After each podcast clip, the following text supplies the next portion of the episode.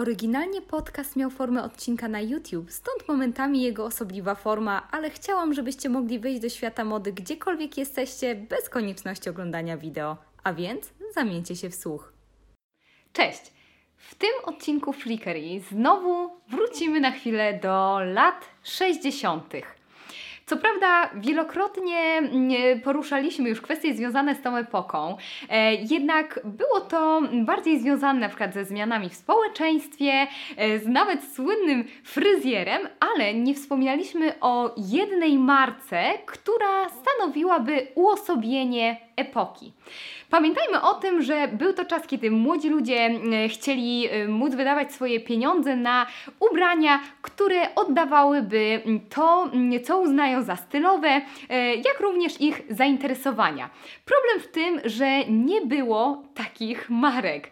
Albo były to na przykład drogie ubrania sygnowane nazwiskiem Mary Quant, albo były to butiki, gdzie ubierali się rodzice nastolatków. Żadna z tych opcji nie urządzała młodych ludzi. I właśnie poprzez y, taką sytuację powstała tak zwana fast fashion, czyli bardzo szybko i tanio tworzone ubrania, na które stać było niemal każdego. Wiedziona własnymi potrzebami e, polskiego pochodzenia ilustratorka mody, mianowicie Barbara Hulanicki, postanowiła założyć pierwszą tego typu markę w czasach swingującego Londynu. Co z Bibą, która stanowi kwintesencję tamtego szalonego okresu, ma wspólnego art deco, pióra i obite owoce? O tym już za chwilę.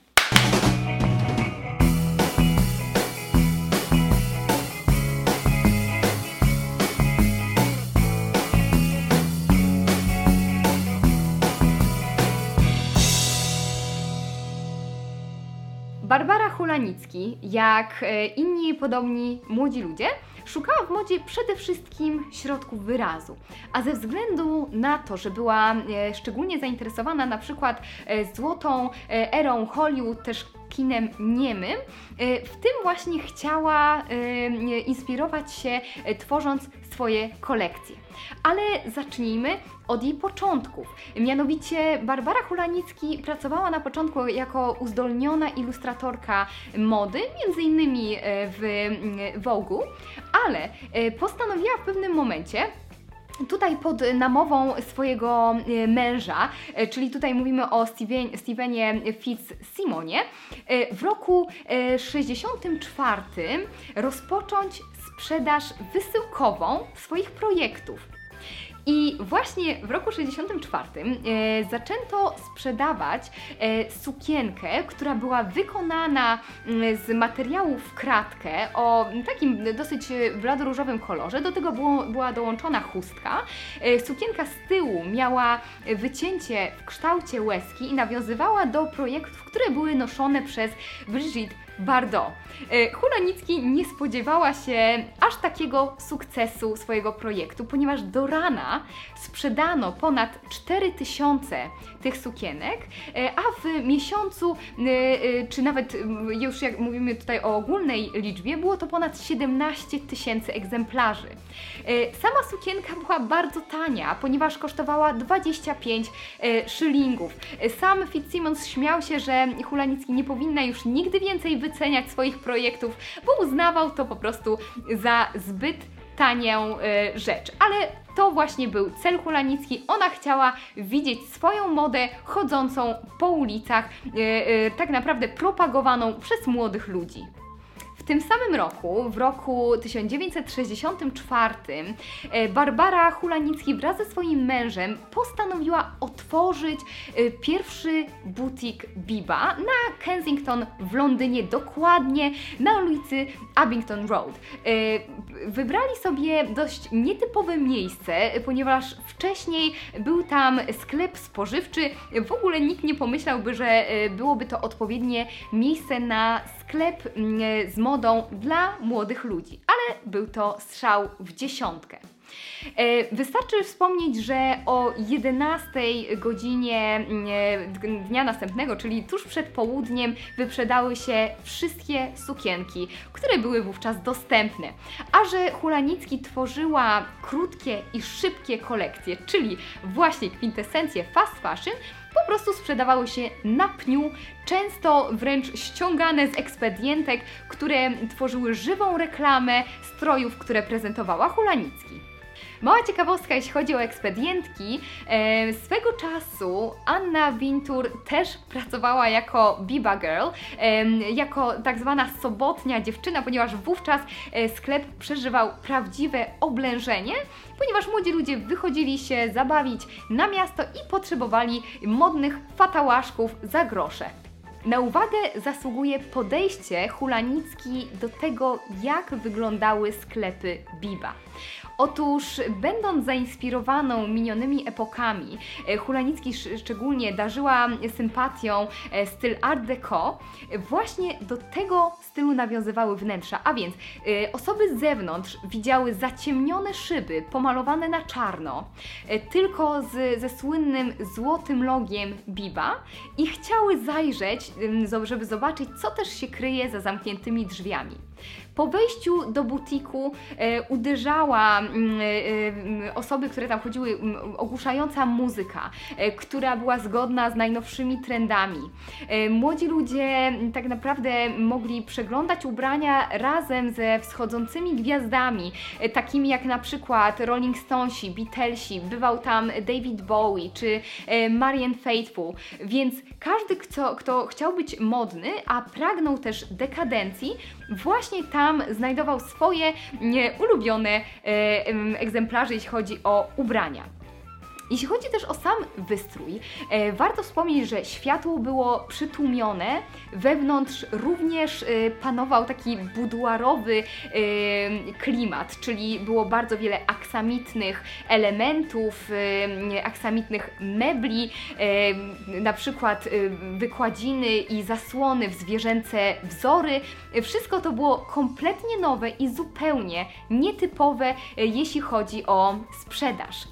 E, co więcej, prezentacja ubrań również była bardzo nietypowa, ponieważ one e, częstokroć już wisiały na wieszakach na ubrania. Nie mówimy tutaj o wieszaku, na którym mm, wieszamy daną rzecz, ale o wieszaku, który na przykład możemy mm, e, mieć u siebie w domu. Czyli po prostu była to nietypowa prezentacja, każdy musiał przejrzeć ubrania, mm, które wisiały tam, żeby dotrzeć do egzemplarza, który aktualnie im odpowiadał.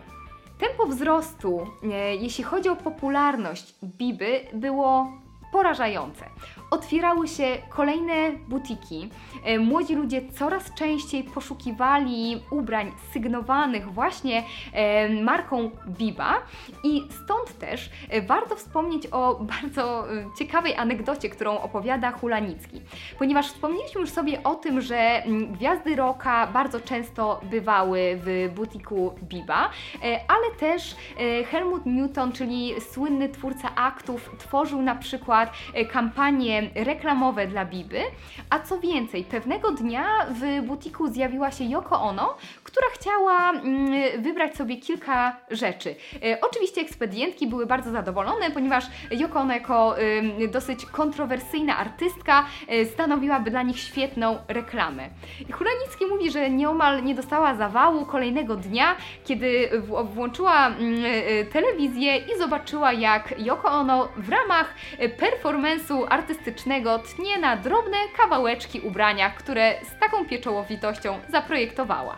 Warto tutaj wspomnieć o tym, że Biba tak naprawdę tworzyła niemal każdy element garderoby od rajstop po sukienki, płaszcze, e, ale też była y, tak naprawdę taką popularyzatorką makijażu sygnowanego przez daną markę, która była związana z modą, więc y, tutaj Biba też y, miała swoją linię kosmetyków.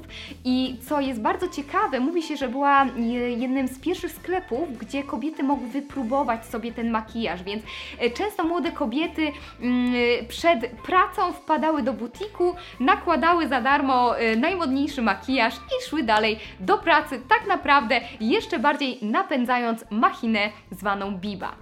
Jak pewnie zauważyliście, mam też dzisiaj dość nietypowy makijaż. Mój makijaż jest odzwierciedleniem tego, co było nazywane Biba Doll albo Dudu Look, czyli mm, tak zwanym wizerunkiem e, dziewczyny, która miała przypominać nieco porcelanową lalkę, mieć dosyć jasną cerę, e, mieć na sobie ubrania przywodzące na myśl podlotki, tak naprawdę młode dziewczynki a przy tym y, posiadać wampirzy gotycki, bardzo przygaszony makijaż.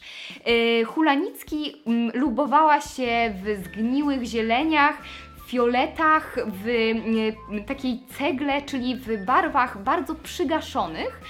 I nawet sama wspominała, że y, lubi mm, wizerunek, który przywodzi na myśl pogrzeby, a sama gama kolorystyczna ma przypominać obite owoce. Już teraz zapraszam Was do obejrzenia odcinka, który nagrałam wspólnie z makijażystką Kasią Szumiło, gdzie pokażemy Wam w jaki sposób kobiety osiągały właśnie e, tak zwany Bibadol Makeup, e, jakie kolory były potrzebne, aby taki efekt uzyskać i tak naprawdę jak wyglądało przygotowanie kobiet do wyjścia na imprezę w sobotni wieczór, jeśli pragnęły być najmodniejsze właśnie w duchu Biba.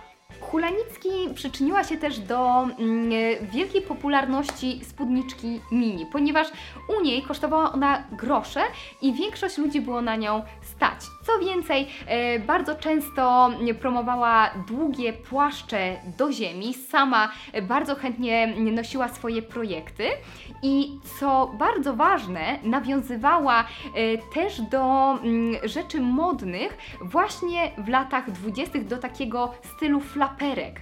E, a więc tutaj w sumie możemy nawet powiązać ją z Vidalem Sassoon, który również inspirował się fryzurami kobiet ze złotej ery Hollywood. E, Hulanicki uwielbiała e, fale miękko opadające na ramiona, bardzo cienkie brwi, dramatyczny makijaż oczu oraz ust, które miały być bardzo ciemne i dramatyczne, tak jak wspomniałam, wręcz gotyckie. Hulanicki doskonale wiedziała, jak promować swoją markę. E, po pierwsze, wybierała e, znane modelki, na przykład Twiggy była odpowiedzialna za popularność wielu projektów. Jeśli chodzi o modelki, Hulanicki wybierała bardzo szczupłe kobiety, e, które miały taką fizjonomię e, podlotków, e, bardzo kobiecą, dziewczęcą twarz. Powiedziała nawet kiedyś, że właśnie kobiety, które narodziły się zaraz po wojnie ze względu na brak składników odżywczych w diecie, były cudownie wychudzone, a zatem stanowiły marzenie projektanta. Dość kontrowersyjne, prawda? Aura tajemnicy y, otaczająca markę była strzałem w dziesiątkę, jeśli chodzi o marketing, y, ponieważ y, nikt nigdy nie namawiał klientów do zakupu, kiedy wchodzili do sklepu. Y, ekspedientki prezentowały ubrania, były tam, jeśli potrzebowaliście doradztwa, ale nikt nie był nachalnie nagabywany. Tak jak wspomniałam, wszystko było ukryte, ponieważ wnętrza były przytłumione w ciemnych barwach, nikt zewnątrz nie widział tego, co się działo w środku i niemal każda rzecz, y, począwszy od y, akcesoriów do makijażu, y, po na przykład elementy wyposażenia wnętrz, które sprzedawała też Hulanicki, była sygnowana jej logiem, które właśnie nawiązywało również do Art Deco. W roku 1973 doszło do wielkiego przełomu, jeśli chodzi o markę, ponieważ Biba przeniosła się do wielkiego domu towarowego, tak zwanej Big Biby. Dlaczego? E, taka nazwa jest to bardzo tak naprawdę trywialne, ponieważ był to wielki dom towarowy, gdzie znajdowało się 7 pięter. Więc wyobraźcie sobie, było to jedno miejsce, gdzie znajdowały się towary tylko tej marki. E, wystarczy wspomnieć, że e, nawet przeliczano, że przez dom towarowy przewijało się ponad milion osób tygodniowo, więc tak popularne było to miejsce.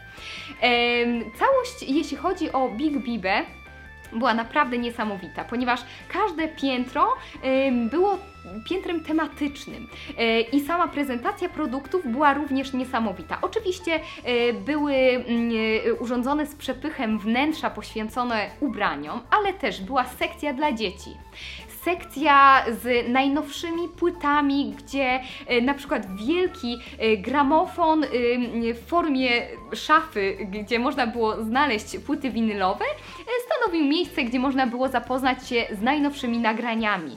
Kolejne piętro, na przykład produkty spożywcze. Wyobrażacie to sobie produkty spożywcze sygnowane właśnie Bibą, które były prezentowane też w formie szafek, w na przykład kształcie y, puszki Campbell, y, y, której używał Warhol w swoich projektach, czy też puszka sardynek, wielka puszka sardynek prezentowała w środku konserwy też sygnowane Bibą. To wszystko jest tak surrealistyczne i trudne do wyobrażenia, ale tak właśnie było. To było nie po prostu do wyobrażenia, y, co się działo, jeśli chodzi o popularność tej marki.